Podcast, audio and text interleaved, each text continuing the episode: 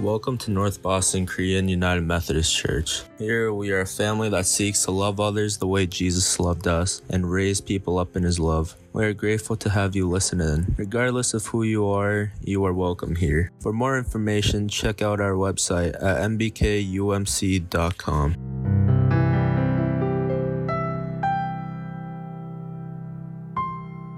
Hey y'all, it's the last Sunday before we start meeting in person. Oh my god, y'all, it has been a long time coming. Everybody pray that there's not gonna be any rain um, because next week is Yaoyebe. That means that it's outdoor service. So, um, yeah, I'm so excited to see y'all again. I can't believe it. I can't believe it. But we are going to be able to gather together. So please keep our church in your prayers. In the meantime, the word of God don't stop for nobody.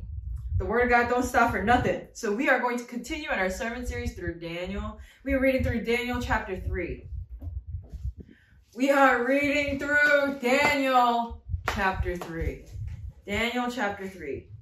Um, Daniel is Jesus Christ, my love. Daniel is after Ezekiel before Hosea. Man, I've never noticed. it's after Ezekiel and before Hosea. Well, anyway, Daniel chapter 3. Jesus Christ. Daniel chapter 3. We are going to be reading from the middle. We're going to be reading from Daniel chapter 3, verse 13. Obviously, the sermon has to do with the whole chapter, but we are reading today Daniel chapter 3, verse 13. I am reading from the ESV. If y'all are reading from the NR, NRSV, NIV, I think all of it is fine. Uh, just try to track with me, okay? So we are not gathered together. One of the last days that we are not going to be gathered together, at least in the foreseeable future. But even though we are not rising together, we hold God's word with the reverence that it deserves. And so right now is the time to pay attention. If y'all are distracted, right now is the time to be less distracted. Right now the time to pay attention to God's holy and perfect word. This is the word of the Lord. Then Nebuchadnezzar, in furious rage, commanded that Shadrach, Meshach, and Abednego be brought. So they brought these men before the king. Nebuchadnezzar answered and said to him, Is it true, O Shadrach, Meshach, and Abednego, that you do not serve my gods or worship the golden image I have set up? Now, if you are ready, when you hear the sound of the horn, pipe, lyre, trigon, harp, bagpipe, and every kind of music, to fall down and worship the image that I have made, well and good. But if you do not worship, you shall immediately be cast into a burning fiery furnace. And who is the God who will deliver you out of my hands? Shadrach, Meshach, and Abednego answered and said to the king, O Nebuchadnezzar, we have no need to answer you in this matter. If this be so, our God whom we serve is able to deliver us from the burning fiery furnace, and he will deliver us out of your hand, O king. But if not, be it known to you, O king, that we will not serve your gods or worship the golden image that you have set up. Then Nebuchadnezzar was filled with fury, and the expression of his face was changed against Shadrach, Meshach, and Abednego. He ordered the furnace heated seven times more than it was usually heated. And he ordered some of the mighty men of his, of his army to bind Shadrach, Meshach, and Abednego and to cast them into the burning fiery furnace. Then these men were bound in their cloaks their tunics, their hats, and their other garments, and they were thrown into the burning fiery furnace. Because the king's order was urgent and the furnace overheated. The flame of the fire killed those men who took up Shadrach, Meshach, and Abednego. And these three men, Shadrach, Meshach, and Abednego, fell, bound, into the burning fiery furnace. Then King Nebuchadnezzar was astonished and rose up in haste. He declared to his counselors, Did we not cast Three men bound into the fire? They answered and said to the king, True, or king. He answered and said, But I see four men unbound, walking in the midst of the fire, and they are not hurt. And the appearance of the fourth is like a son of the gods. Then Nebuchadnezzar came near to the door of the fi- burning fiery furnace. He declared, Shadrach, Meshach, and Abednego, servants of the Most High God, come out and come here. Then Shadrach, Meshach, and Abednego came out from the fire. And the satraps, the prefects, the governors, and the king's counselors gathered together and saw that the fire had not had, had not had any power over the bodies of those men. The hair of their heads was not singed, their clothes were not harmed, and no smell of fire had come upon them. Nebuchadnezzar answered and said, Blessed be the God, blessed be the God of Shadrach, Meshach, and Abednego, who has sent his angel and delivered his servants who trusted in him and set aside the king's command and yielded up their bodies rather than serve and worship any God except their own God. Therefore, I make a decree.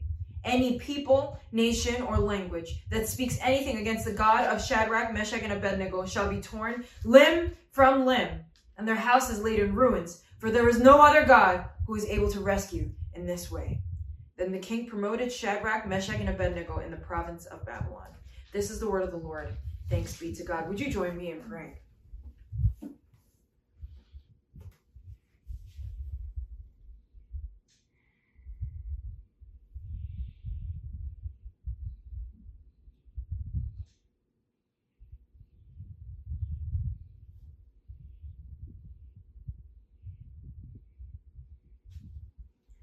Abba, you are so, so good to us. Abba, you are so kind, so gracious, so merciful. Abba, you are so wonderful. Abba, we give you glory in this time. Abba, we pray that you would be with us. Abba, that you would continue to love your people and bind your people together in unity. Abba, would you be with us as your sermon is being preached? Abba, we pray for hearts that are willing to hear you, hearts that are willing to worship you. Lord, we pray that you would give us eyes to see how you are with us in the fire, eyes to see who the power that you have Abba, that we would come clean before you today. Last week, we prayed for convictions to arise. We pray for wisdom, God. Now we pray for your presence, your presence with us. That no matter what we are going through, no matter what our fire might be, Lord, that we would remember that you are with us. Lord, we want to lift up the people who are losing family members and have lost lives in the crash in Miami. Lord, we just want to lift up your people to you. So many beloved children of the Most High. Father God, that have fallen victim to a horrible situation out of neglect. And yet we believe that you are a God that is greater than our suffering, that you are a God that extends far past that, that you are a God that protects, that you are a God that defends. Abba, we just pray for the hearts of those who are hurting, Lord, we pray that you would be magnified and in their hearts, God, that they would truly be able to see you. Lord, we pray for those who have lost lives, God, that they would be reunited with you. God, we just pray, Lord, that you would be with this situation, Father God, that you would that you would bless it, that you would keep it. Um, Father God, that you would contain it, that you would bring healing to those who need healing, that you would bring comfort to those who need comfort, Jesus. We just want to give you glory. We believe in you. Against all odds, against all circumstances, Lord, we believe in you. And so we want to worship you right now. Help us to see you for who you are and not what you can do for us. Help us to build relationship with you, God, right now. In Jesus' name I pray. Amen. All right. So we're going to be um, doing a couple of things right now. Um, not doing a couple of things. My brain is a little fried. Please bear with me. We're just going to talk a little bit about the structure of this, and we're going to jump right into this passage because Daniel 3 is a lot. Daniel 3 is a lot. So we're obviously a lot of us, we have heard this passage before. We have heard, um, you know, things come and go in this passage, maybe at a retreat, maybe at a revival, maybe another service. And most likely, y'all have all read it in a Sunday school book. If you have not done all three, that takes a lot of avoiding to not ever hear this story. So if that if this is your first time hearing this story, more power to you. Um, but for a lot of us, we have most likely heard this story in some capacity. Right. Um, and the structure of this, obviously, I haven't read the whole chapter, but the structure of this is the first thing is Nebuchadnezzar's image of gold, right? We see that in the first seven verses is the gold thing that he establishes. The second thing is the accusation made against the three friends that they won't bow to that thing. The confrontation with Nebuchadnezzar, Nebuchadnezzar saying, bow to us. Um, the, the miraculous deliverance of these three friends and the fact that Nebuchadnezzar worships God at the end. And so we see these five nice structure, nice, nicely structured story within within the book of Daniel. Now, at this point, I want to introduce us to the to the to the title. Man, my brain is so fried. Uh, I want to introduce us to the passage title. Um, and so the title of this sermon is "The Lord is in the Fire." The Lord is in the fire. The main idea is that the Lord is present and powerful. Even in our pain. The Lord is present and powerful even in our pain. Okay? And so there's this structure, this very, very well known story. And it's built thus, it's built accordingly, like so. So let's just jump right into it. You know, the passage starts off with um, a sentence about how Nebuchadnezzar has built a huge golden statue, and he has insisted that everyone present bow down and worship it. Right? So we can talk a little bit about this statue. I don't want to talk too much about it, but the first thing is, is that it's gold. People are not sure if it's solid gold or gold plated, but judging by the fact that it's freaking 90 feet or something like that, I think it is gold plated. Um, that's not that's not just my personal wisdom. I, that's actual like historical commentary. It's most likely gold plated, um, and um, it's huge and it's a little bit grotesque because of how big it is. You know, have you ever seen like a seven foot tall person?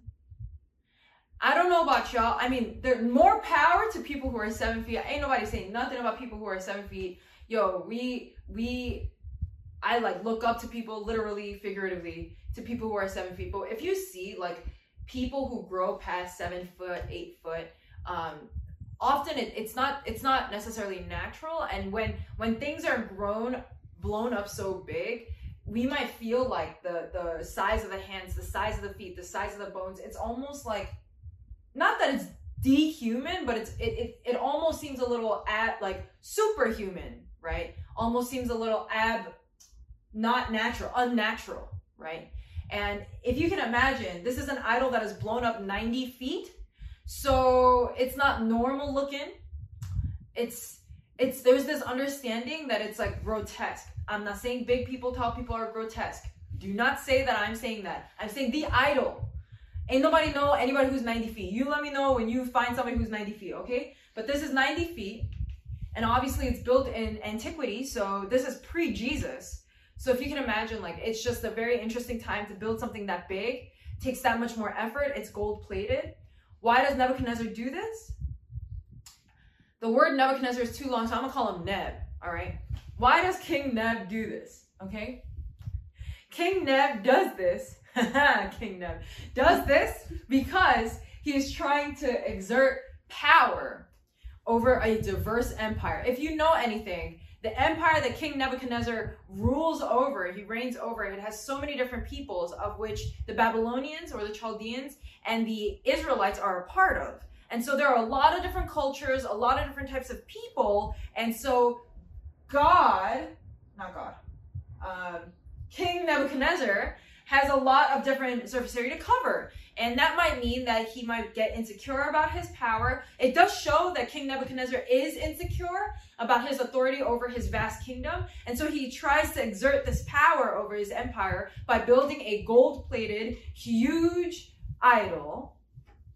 Another thing about polytheism is that idols in that time when you build an idol, it's often that you build it of a god. It's not very often that you build it of a person, but you build it of a god, especially when it's that big.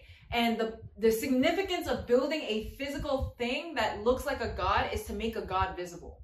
And so the, the understanding was that when you built an idol, you were adding physical qualities to God and you're making that God visible. Now that sounds like something that we have all wrestled with, not being able to see God. So the way that other religions have dealt with this is actually to build an image of God. And so that's the significance of an idol. That's the significance of how big it is, why Nebuchadnezzar builds it. And once he builds it, he has a mandate that everybody bow to it. That's how we know that Nebuchadnezzar is actually trying to exert power. He also mandates that everybody bow to it.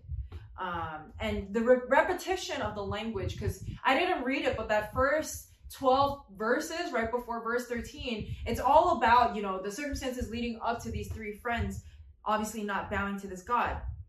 There's a lot of repetition, a lot of language, and the narrator creates a scenario here where conformity, right, conforming to this mandate is normal, and disobedience is unthinkable.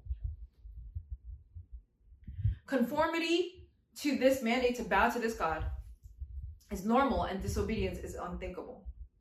Now you might be wondering, this doesn't sound like like religious freedom. I feel like a lot of people would have been against this, right? Actually, in polytheistic religions, it's okay to be able to acknowledge a God.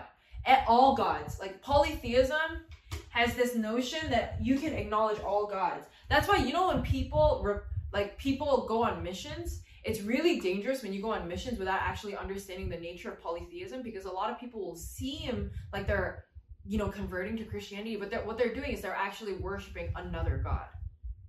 Because you can have multiple, and all gods are valid in polytheism. So you can acknowledge this God even if you don't naturally worship him, even if this God is not your God, you can still worship that God. You can still acknowledge that that God exists because polytheism works that way. And so actually, there are very little people in this kingdom that would have been against uh, this mandate or that it would have ha- that it would have like hurt.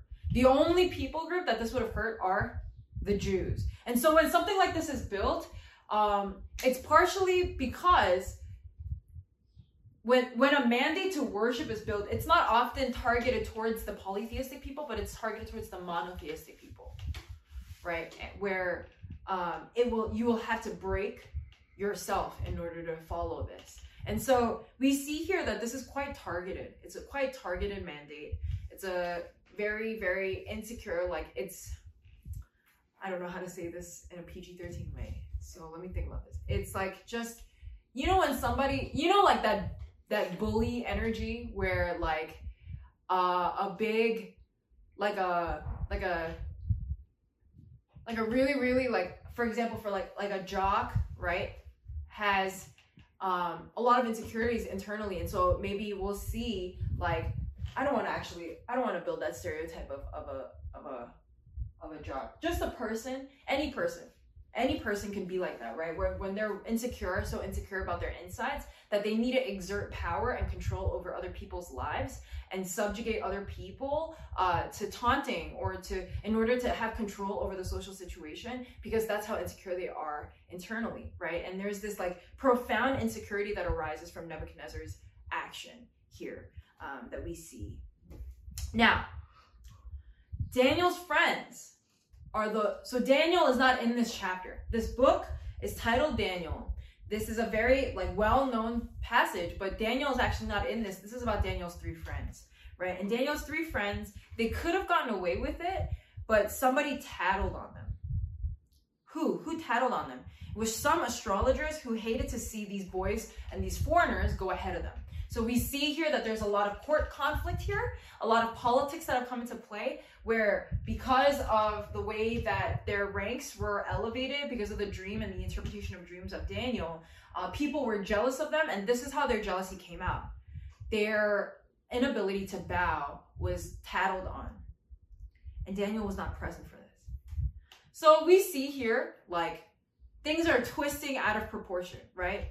It's like a conflict between family or coworkers, or maybe a conflict within the workplace, or maybe conflict within a sports team, in a classroom, like any kind of situation where there are power dynamics, we might see that there are always going to be people that just as much as there are people that love you, there might also be people that try to harm you or, or spread nasty things, right? What for whatever reason, right? That I'm not vilifying one action over the other. We are all sinners under under God's grace and mercy, but there are situations where people's plans or maybe reputations they are sabotaged. I don't understand why, but it's to the point where this is such a common phenomenon to the point where there are there are laws about defamation, right? Dedicated to this particular way of ruining somebody's life. And we see here that somebody is trying to sabotage these people, these three friends. Um, and so this all hits ahead. We see in the language here that it gets more and more intense as as the line as the language continues to go up, and then there's a confrontation between King Nebuchadnezzar and these three friends, right? And we see the peak of Nebuchadnezzar's insecurity in verse 15 when he says, What God will be able to rescue you from my hand? He threatens, he gives an ultimatum of life and death, and he says, and I will throw you, if you don't bow, I will throw you into the fiery furnace. And at that point, what God is going to rescue you? It's this like cockiness that is like really, really what it displays is that inner insecurity, right? He's, he's scared, Nebuchadnezzar, for whatever reason. Maybe because of the dream, not sure why, but he, here we see that Nebuchadnezzar feels the need to display, hyper display his, his strength in order to make up for something. And and and we see that it's at least at least in the book of Daniel not it's not as visible here but in the book of Daniel we see that astrologers and wise men have actually gone along with this pattern of Nebuchadnezzar. They've always kind of implicitly um, mentioned how what God, how the gods themselves can't do anything to harm Nebuchadnezzar. Um, when Nebuchadnezzar had that dream that nobody could interpret, they were like, "Well, who can talk to the gods but you, King Nebuchadnezzar?" It's it was it's like this gassing up of power and this gassing up of authority, specifically in the context of religion, um, where we see Nebuchadnezzar's insecurity here. Um, and then this is how the three friends react. If we are th- the first thing that they say is, "We don't need to talk to you about this." So imagine, imagine like you're a teacher, right? And you're in a classroom full of kids and you're like, hey, did you do your homework? At that point, what would you say? Yes, no, maybe, right? Yes, no, maybe. Even maybe, that's being fresh, right? But imagine a kid looked up right at you and said, I don't need to answer you. You'd be like, oh my God, I don't know. I just triggered myself as a previous educator. I'll be like, what did you say to me? Go outside. I'll talk to you outside, right? Like I'm I wouldn't even, I wouldn't even, uh-uh, not in my classroom. There's no, there's no read. That's first of all, it's unnecessary. It is unnecessary to be rude to a teacher who is doing their job and asking you about their about your freaking homework. All right, it's it's their job. Okay. N- number two, it's just unnecessary. Number three, what what the hell, man? What the hell?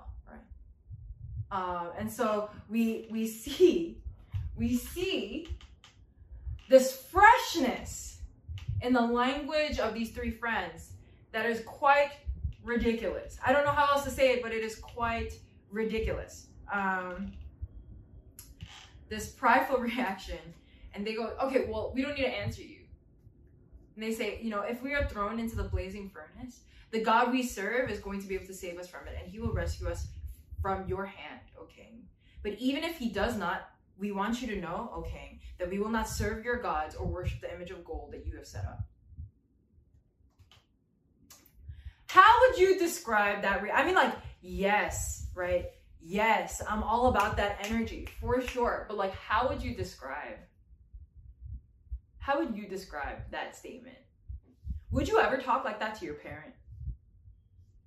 Oh my Jesus Christ. I mean, I, I can be pretty disrespectful to my mom sometimes. I'm pretty, I can be pretty dumb, you know? I can be pretty disrespectful sometimes, but God help me. God help me if I talk to my mama like this. God help me. I will not have any hair on my head no more. I will walk into that next Sunday service bald. I will be bald. I will just be bald. I will be bald, okay? Like, man, you ain't even know you ain't even know, bro. You ain't even know. So like, this is a lot. This is a lot. In general, even to like somebody, any person that has authority in your life, it's a lot. But to the king, this is a lot. This is a lot. So I asked you guys, how would you describe this answer? Some of y'all might be thinking disrespectful. Some of y'all might be thinking fresh. Some of y'all might be thinking bold. I think it's stupid.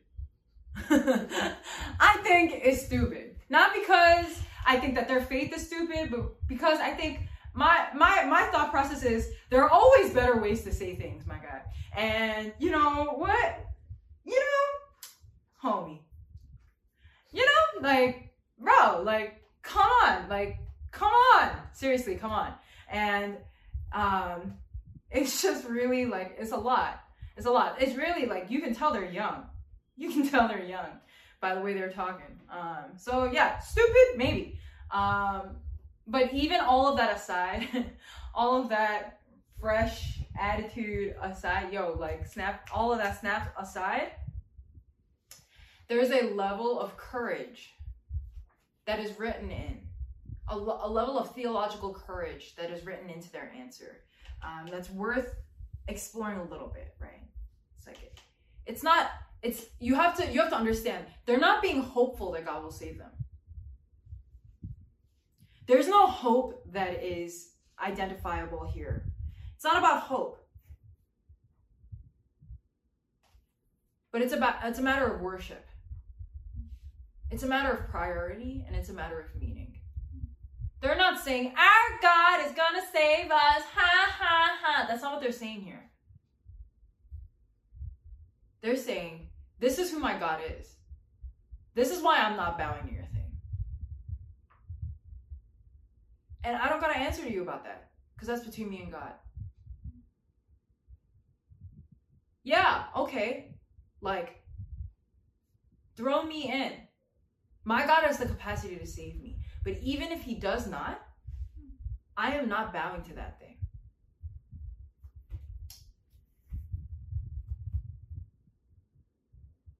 They say, it says here in scripture that the face of the king changed.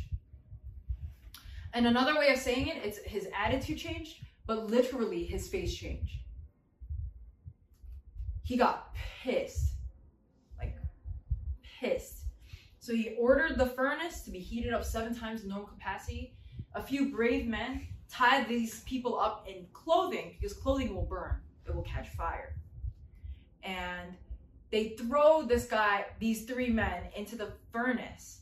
The soldiers that are throwing them into the furnace die because of exposure to extreme heat.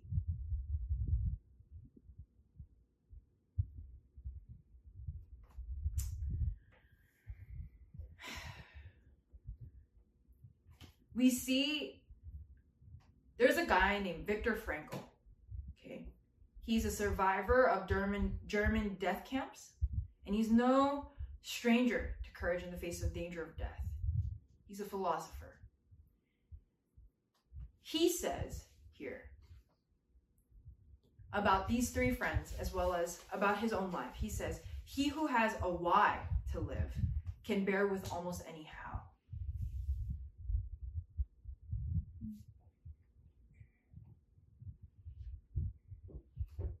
There's this sense of victory and this sense of unwavering strength that speaks not to them, but to God. Like their confidence, it's this unwavering confidence in life that comes not from the people themselves, but from the person of God.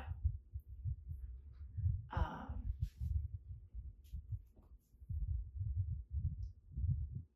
and they bear witness to the fact that death does not defeat them.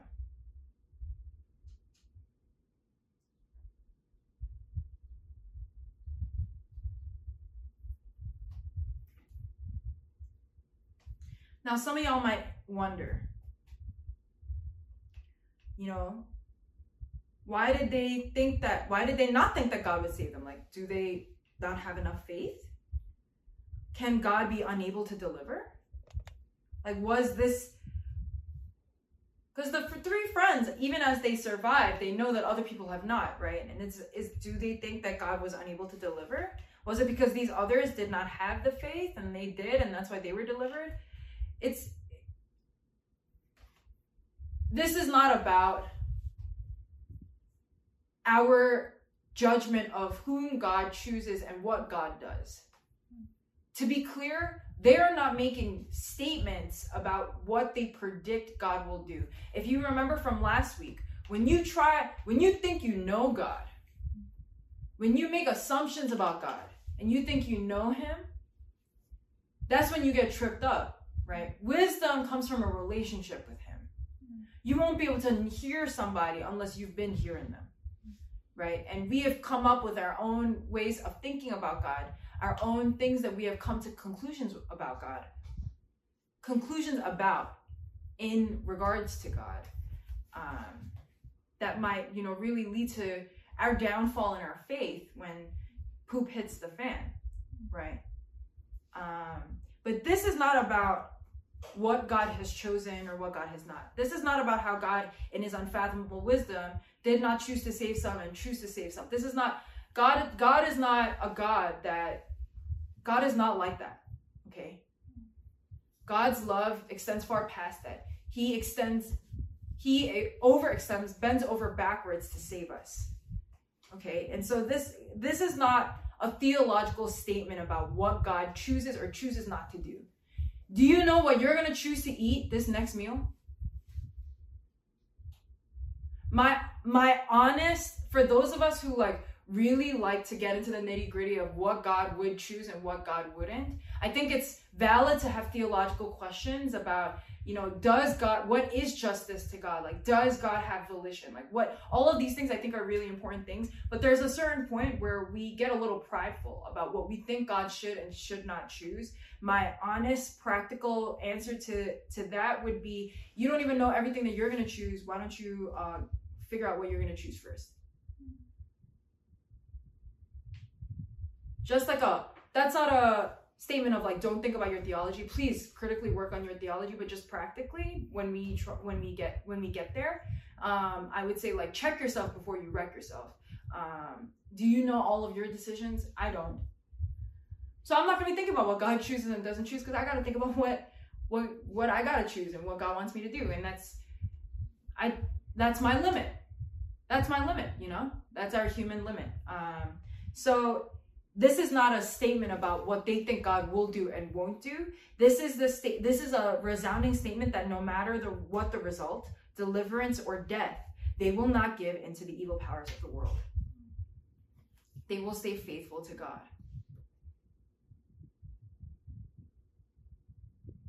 Some of us might think that that is bold. Some of us might think that that is brash. Some of us might think that is dumb. For those of you guys who think that that is dumb, I understand. It sounds dumb. But remember, these men are very capable, very wise, very apt men. As much as when we read them, it sounds dumb, we've also got to humble ourselves a little bit and remember these men are no different from us. Probably these men are most likely smarter than a lot of us, right? What is it about God that makes this these smart men choose him over bowing even to the point of death. What is it about god that they have seen? Anyways the rest is history. King nebuchadnezzar has a little window. So like the way that the furnace works is you get you actually get plopped in from the top. You get plopped in from the top so you open it, you get plopped in from the top. That's why the men burn because like the flame, mm. you know, can spill out and it, it and the soldiers died.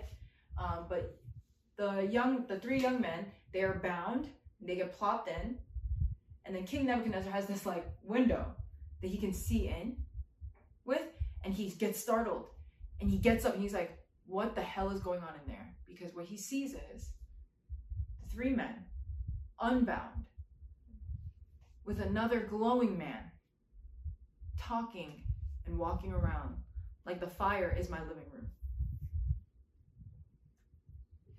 And he's like, What the heck is going on there? Does anybody else see?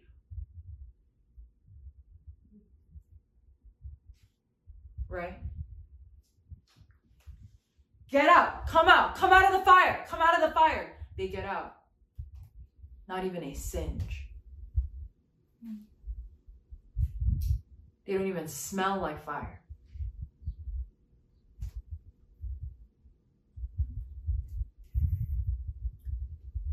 What can we apply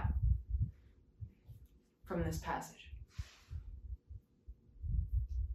The first thing that we can apply is that God is a God of power. That God is a God that genuinely has real material scientific power.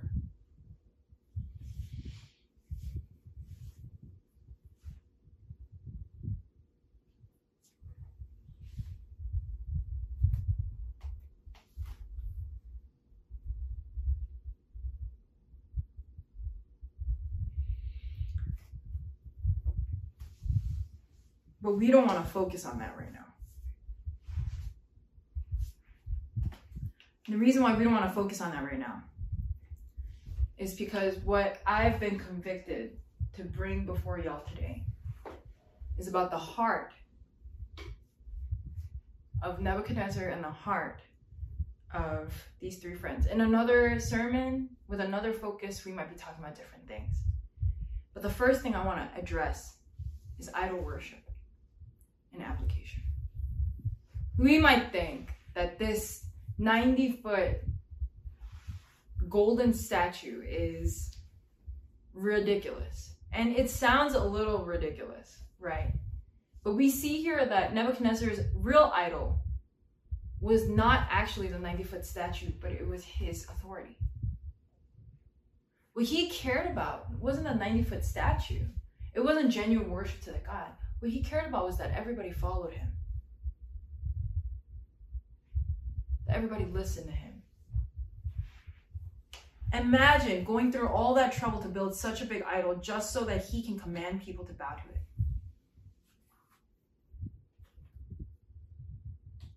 In idol worship, and we see here, in idol worship, a person takes a, a bit of created matter and say, You are the most important thing to me in the world. You have all the power and the wisdom.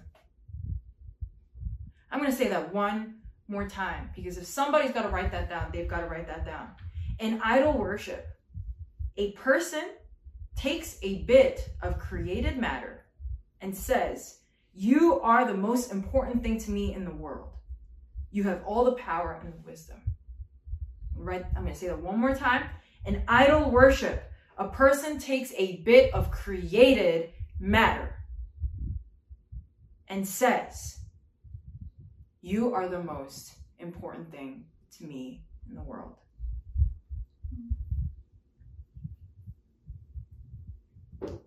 Who can relate? I can.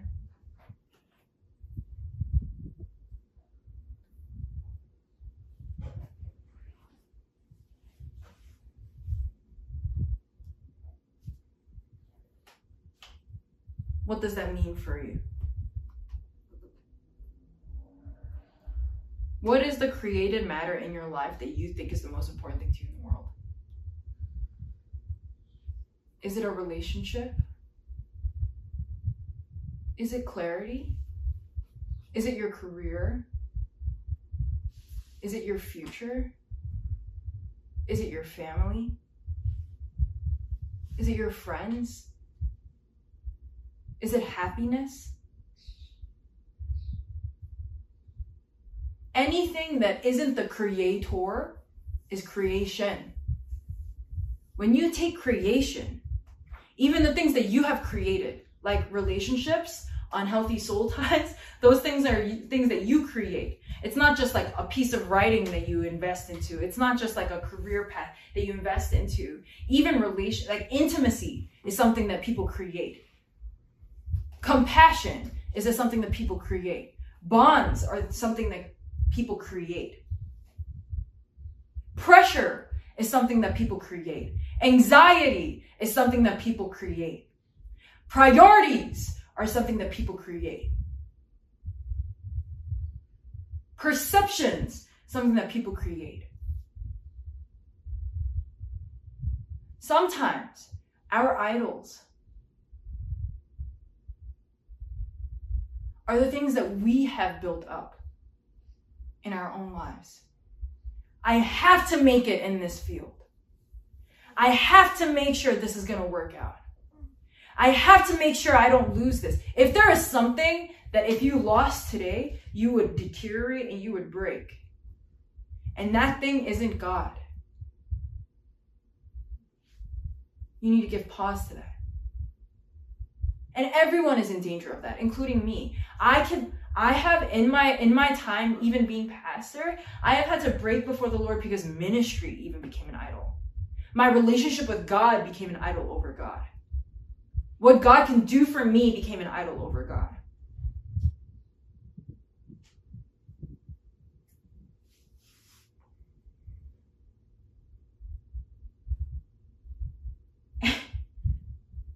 Human hearts are idol making factories, right? This is something that we've all said and we've all heard. But when we really get into the practical nitty gritty of how much we literally just churn out idols because of how we attach importance and significance into the things that we have concocted. Our own pressure to be at a particular place by this particular time. Our own pressure to succeed in a particular way.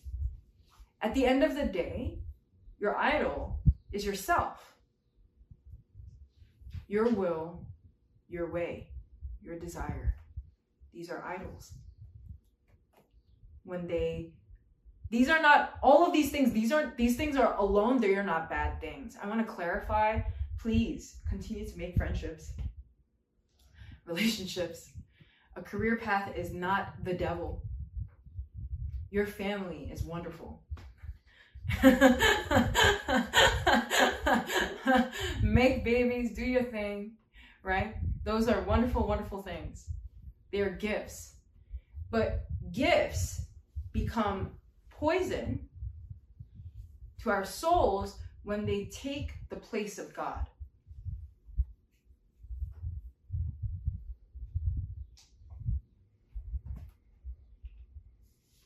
You might feel like Jane Doe talks about this once a month. I have no idea why this is brought up once a month, okay? I'm not the one who calls the shots. I'm not the one who chooses the passages. The Lord is the one to order me to say something and direct my eyes to what the passage is saying, right? And and I want to be clear here that I think we just have an idolatry problem, but I don't think that that is a North Boston thing. I think that's just a human thing. Um, it's just something that we often forget about because we put meaning into everything when somebody says, I love you to you, you could put meaning in that I love you and then idolize it. Like anything becomes an idol. When someone says to me, You're my friend, that can be an idol. When someone says, I want to spend the rest of my life with you, that can be an idol. Everything can be an idol because the definition of an idol is when you put creation over creator. When you take a created thing and you say, you say to that created matter, you are the most important thing to me in the world. And that created matter is not just something that is physical.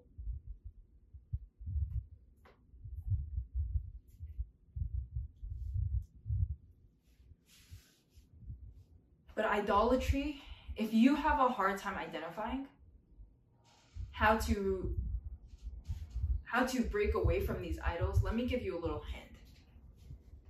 Idolatry comes from a sense of control and a sense of insecurity. Idolatry comes that when we are unhealthy in our security, when we are insecure, when we seek control. The reason why we have idols, and the reason why we get insecure about people and about our future and about things, is because we lack security and therefore desire control. Put it another way, we're afraid to lose it.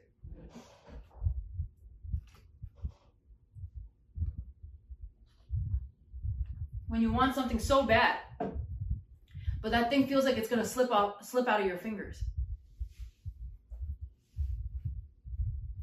You feel like you could lose it at any point. There's no security in it. But you're not willing to let that thing go. That's when idolatry starts.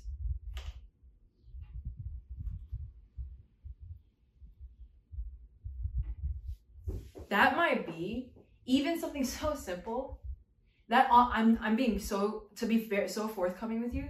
That might be something so simple as literally what you want to do. I say it all the time. I do what I want to. If you feel like you're in a situation because of family, because of the circumstances that you're in, because of the life stage that you're in, you don't you don't have the mobility or the security or the stability to do what you want. Maybe you're the type of person to be a pushover and you have a hard time doing what you want. You have a hard time listening to yourself over the voices of other people. And you feel like you don't have a lot of security over over yourself and what you know about yourself and who you are and what you want. So you grip it tighter.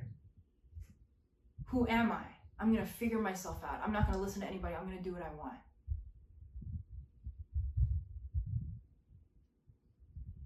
Then it becomes an idol. Hell, even your insecurity can become idols. So saying that sometimes pain is the most consistent friend.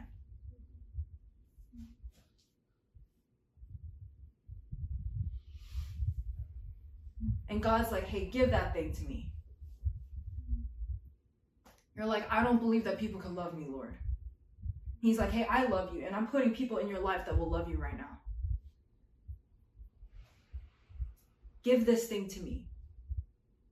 And you're like, no, God, I don't I don't know if people can love me. Like I know what you're saying, and it looks too good to be true. But this is the thing that has held true for me. So I'm gonna hold on to what I've seen more than I'm gonna hold on to your truth and what you say, then your insecurity becomes an idol.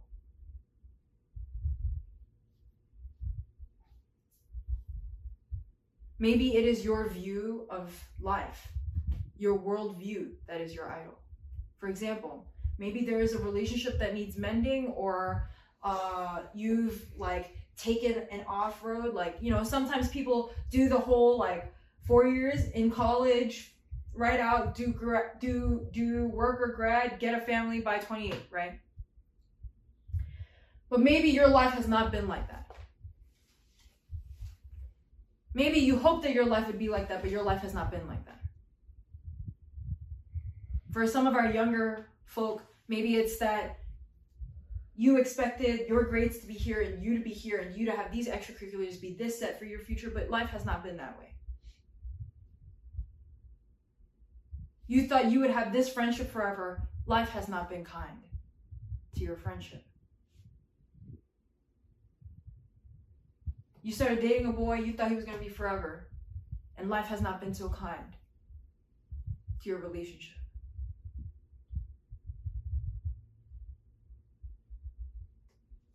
Sometimes, God, in those moments of pain, in those moments of trial, in those moments of fire, sometimes when we are in our own fires, God extends himself to us and says, Hey, I'm here. We are so stuck in our own pain and in our own experiences that we are unwilling to give our perspective to God. To let God influence the way we see the world the way we see people, the way we understand what he can or cannot do. We hold on to things.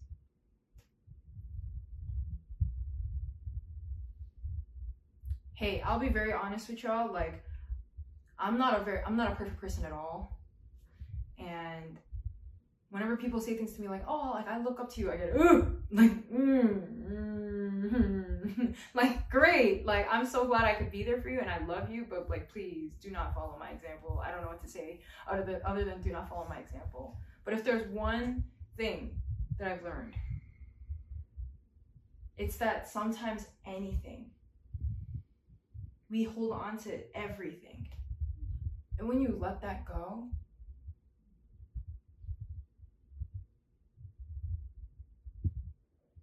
Like you already know what it feels like to hold on to those things, and they, they don't feel all too great. Sometimes it's suffocating.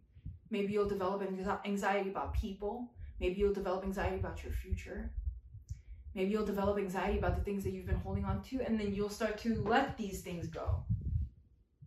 Your closest relationships, your family, your priorities, your future. You'll start to let that go because it's too now it's too anxious and you're just left alone and it's just this like nonstop situation where the pressures and the stress really get to you to a point where you crumble.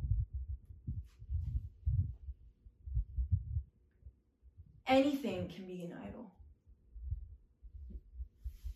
But sometimes God walks into our fire and he says, Give it to me.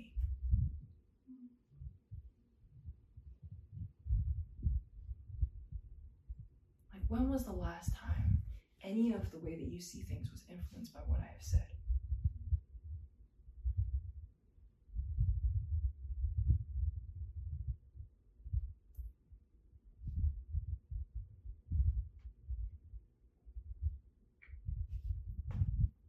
Anything can be an idol.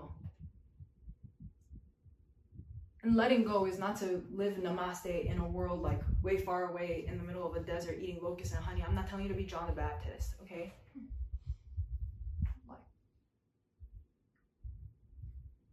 when God is in his proper place, the throne of your heart, everything else will fall into their respective proper places as well. I don't even know how to tell you how relevant this sermon is for my life right now. But pastor aside and word aside, I really feel it in my holy I really feel it in my spirit, person to person. Be open-handed about the idols that you have in your life. Last but not least, in spite of current appearances, God is in control.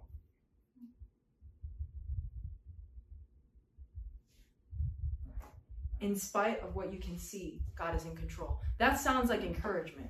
And the whole, I feel this, in my, like this is, these two things, this thing about idolatry and this thing about, you know, God being in control, those were the two things that were really, really hit with while sermon prepping because in spite of what you see, God is in control. That's not just a word of encouragement. It's a word of encouragement when you have something that you want to do but you're losing control of it and then you hear God is in control, He's got you, that sounds encouraging. Because you want what's in your hand so bad. But the fact that, in spite of what you see, God is in control, that's a scarier statement than you think. What does it mean that God, an all powerful God that loves you crazily, is in control? Over your own sense of control, over your own circumstances, the things that you can see. What does that mean for you? Is that comforting? Is that convicting? Does that lead you to repent? Does that lead you to grieve? Does that lead you to accept? The fact that an all powerful God is in control right now. Our God is in control right now, past what you can see. Does that make you repent of the ways that you've been holding on? Does that convict you with the reality that this life is God's? Does that give you comfort because you have been trying to look at God and follow God for a while, but you just feel like everything is crashing? Maybe it's all three. But it's a strong statement. Even though my world might flip upside down, even though I might lose much, lose the things that I've been holding on to, the things that I wanted so bad, even if they weren't always good for me. Even though everything might flip and I might not know what the hell is going on with my life anymore even though there might be pain, grief, deep, deep loss. Even though there might be animosity and it might feel like everyone around you is trying to get you.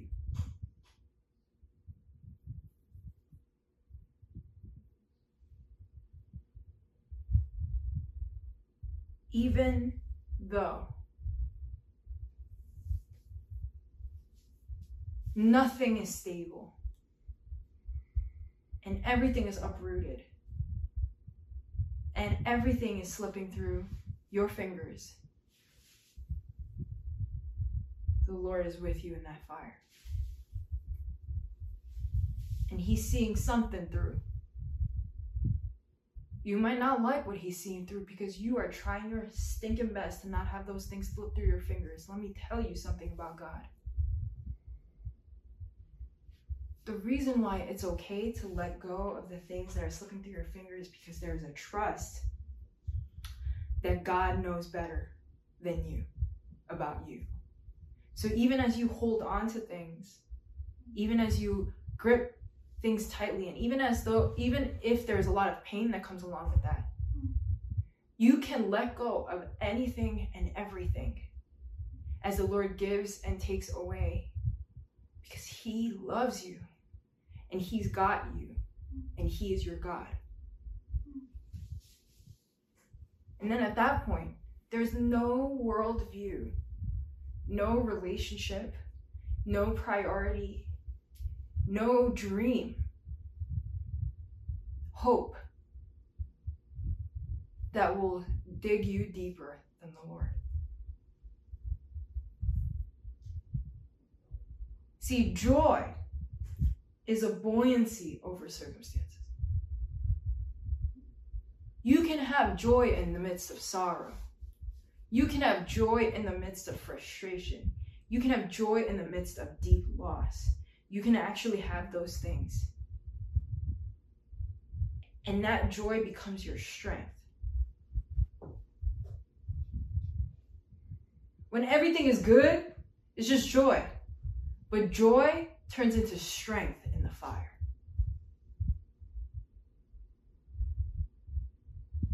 Because no matter what you lose, no matter what you gain, God is with you. He will never forsake you. Even if we don't know what tomorrow will bring, we hold fast to the Lord as He heals us, as He renews us, as He gives us strength. The very last thing, very last thing, is that God did not take these three men out of the fire. Oftentimes, when we go through fire, when we go through trial, when we go through testing, when we go through refinement, because refinement happens in fire as well as the things that we really love that are not for us, they burn away. The things that we hold on to that are not good for us, or even good things that are not necessarily idols, but just need to go away, they go away. Fire has so many implications. A fire of purification, fire of life, a fire of death, a fire of rebirth. So many implications in fire. But in the midst of these three boys going into the fire, Jesus does not take them out of it like we so ask him to do. Like I said, remember, praying for relief is not faith.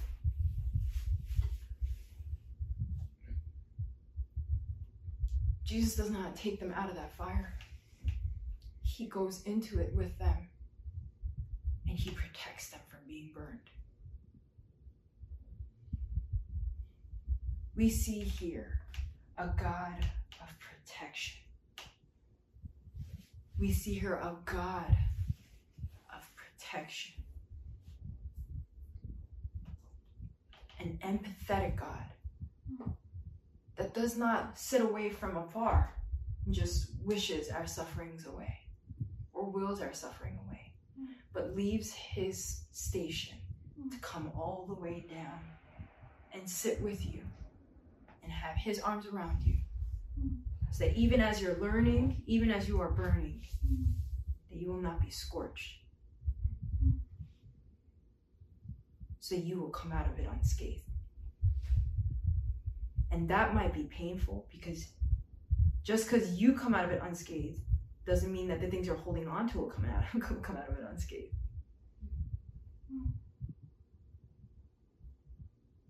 Your fear of the future, your feel your fears of failure, your fear of losing things, your fear of being left alone. These things, they might burn. You will feel them. And they will burn away. But God is doing a good thing in you. And it takes faith that He loves you beyond what you know about yourself. What does that mean for your life?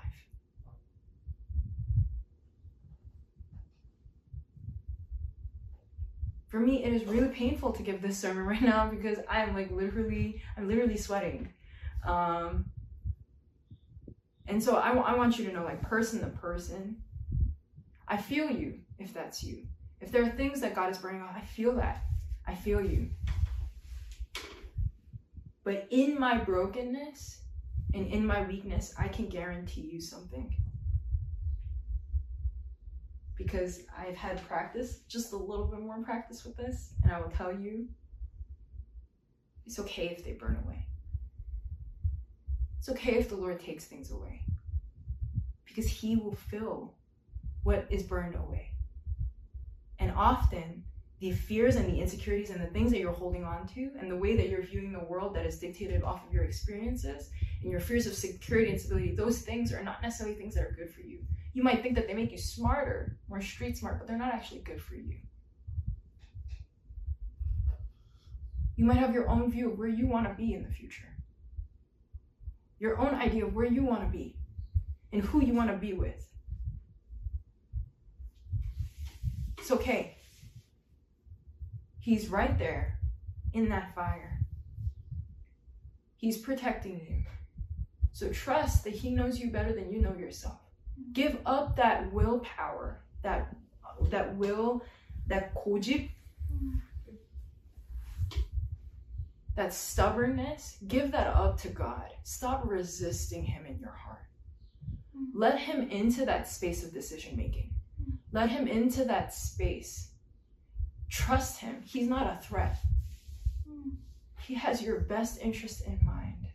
I promise you, whatever burns away, God will fill the hole that that person, that season, that loss leaves behind. Will you, I know this is our last online worship, but will you take this moment to pray with me right now?